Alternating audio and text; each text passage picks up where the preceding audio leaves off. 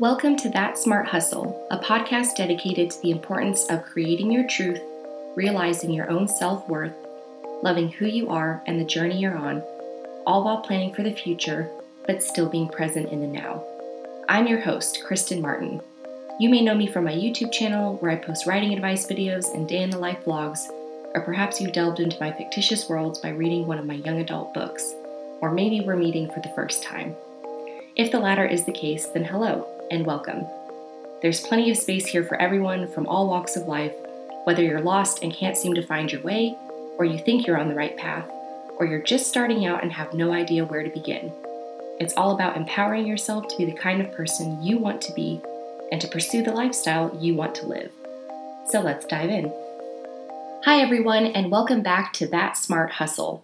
I am so thrilled to have you here with me today and I want to continue talking about prioritizing yourself like we did in episode one and the journey and how to get there. So, today I'd like to talk about one of the first things I did on my path to prioritizing myself and living a better, more courageous, more balanced lifestyle. And this may sound really counterintuitive, but I quit. Now, if you just jump to the conclusion that I quit my job, let me stop you right there. I did not quit my job. I still work full time. But before we go into my background, there's something I want to point out. Quitter has such a negative connotation to it, doesn't it? We associate people who quit as those who don't finish what they start, as those who give up easily, as those who don't care and are okay with letting others down. In this sense, I am not a quitter. In fact, I'm the opposite. But I needed to act like a quitter in certain situations in order to prioritize myself and my needs so perhaps I should call myself something different. I suppose I'm a shifter. Okay, now let me give you a little background. My whole entire life, I've been the girl that takes on way too much. I'd take on responsibility after responsibility and give and give and give until I had nothing left. It drained me and it sucked me dry. A great example of this is when I was in college or university. Not only was I a college student, I was also an honors college student meaning that I was enrolled in one of the most prestigious honors colleges in the nation. I also worked part time at a restaurant, was in a sorority, was on the executive board of that sorority, and worked in public relations in the undergraduate student government. Needless to say, I was busy, really busy. But why? Why did I feel the need to fill my calendar to the brim with stuff? Class after class, meeting after meeting, appointment after appointment, event after event. Was it to feel important? To be recognized? What was the driving force behind my actions?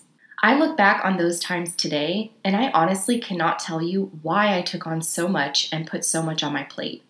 Again, I think I felt as though it's what I was supposed to be doing, because being busy meant that you were important, that you were full, that you were living your life. And I realize now that nothing could be further from the truth. It's taken me some time, five years to be exact, to realize one very important truth about life being busy does not equal being happy. Let me repeat that.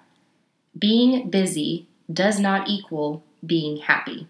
You know what I wish I had spent more time doing instead of sitting in PR meetings and speaking in front of my sorority?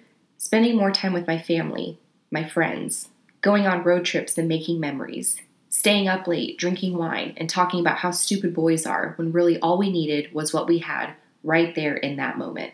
I say all of this because I caught myself in the same trap recently. Earlier this week, I woke up one morning in a panic because I had so much to do. I felt so overwhelmed to the point where I thought I might cry. I threw on my slippers and rushed over to the Keurig to make myself a much needed cup of coffee.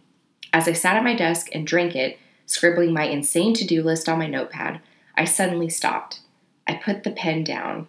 I sat there and looked over everything I had just written down, and then, as if I'd been hit over the head with a frying pan, I laughed out of shock. Right then and there, I realized I could not do all of it. I also realized that I didn't want to. There were certain areas in my life where I was doing something that may have been fulfilling at one moment in time, but were now draining me to the point where I dreaded even thinking about it. I knew something had to change.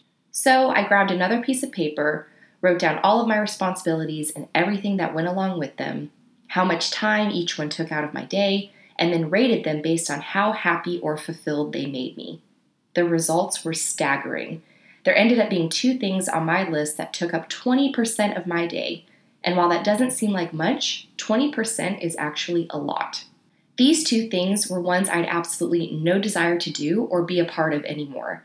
They felt more like a chore and a hassle than anything else. So I fired up my laptop, opened my inbox, and wrote a respectful yet firm email to those organizations and told them I would be resigning from said responsibility. Was it scary writing that email? Yes.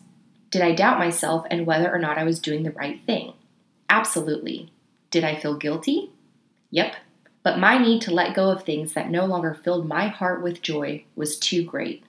And so I drafted the email, checked it once, twice, okay, three times, took a deep breath, then pressed send. And let me tell you, the moment that whoosh sounded indicating my email was on its way, I felt lighter, freer, happier. Butterflies erupted in my stomach because I'd had the courage to overcome a challenge that would allow me to live better. And because of this courage, I would now have 20% more time in my day to dedicate to things like my family and friends, writing, and creating content for YouTube and my webinars. These things fill my heart, they make me happy, so making time for them was of the utmost importance.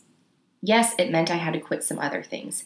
It meant I had to let go of other responsibilities.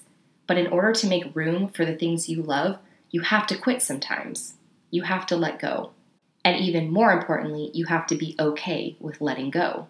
As hard as it may be for you to think of quitting or to think of upsetting certain people, you have to do what's best for you, no matter the consequences. A lot of the time, the consequences are just things you've imagined in your head. That board will be able to find another person to fill your shoes, that committee will be able to find another motivated person to fill your seat, and that organization will find someone passionate enough to take on your previous responsibilities. If quitting or letting go is still hard for you to wrap your head around, then think about it this way wouldn't you rather have someone in said position that is passionate, motivated, and feels fulfilled by that certain work than someone like you who finds it draining and exhausting? Wouldn't the organization and the people in it be better off with that type of person in the role? We don't have to do it all. I don't have to do it all. You don't have to do it all. I challenge you right now, or when you get home, or when you have a spare moment, to pull out a piece of paper and do this same activity. Write down all of your responsibilities how much time they take out of your day or week, whatever makes more sense for you, and then rate them on how happy or fulfilled they make you. I have a feeling you'll be pretty surprised, and it may even give you that extra oomph to shift things around or quit to make time for the things that mean the most to you. Because really, life is way too short. We have 24 precious hours in every day.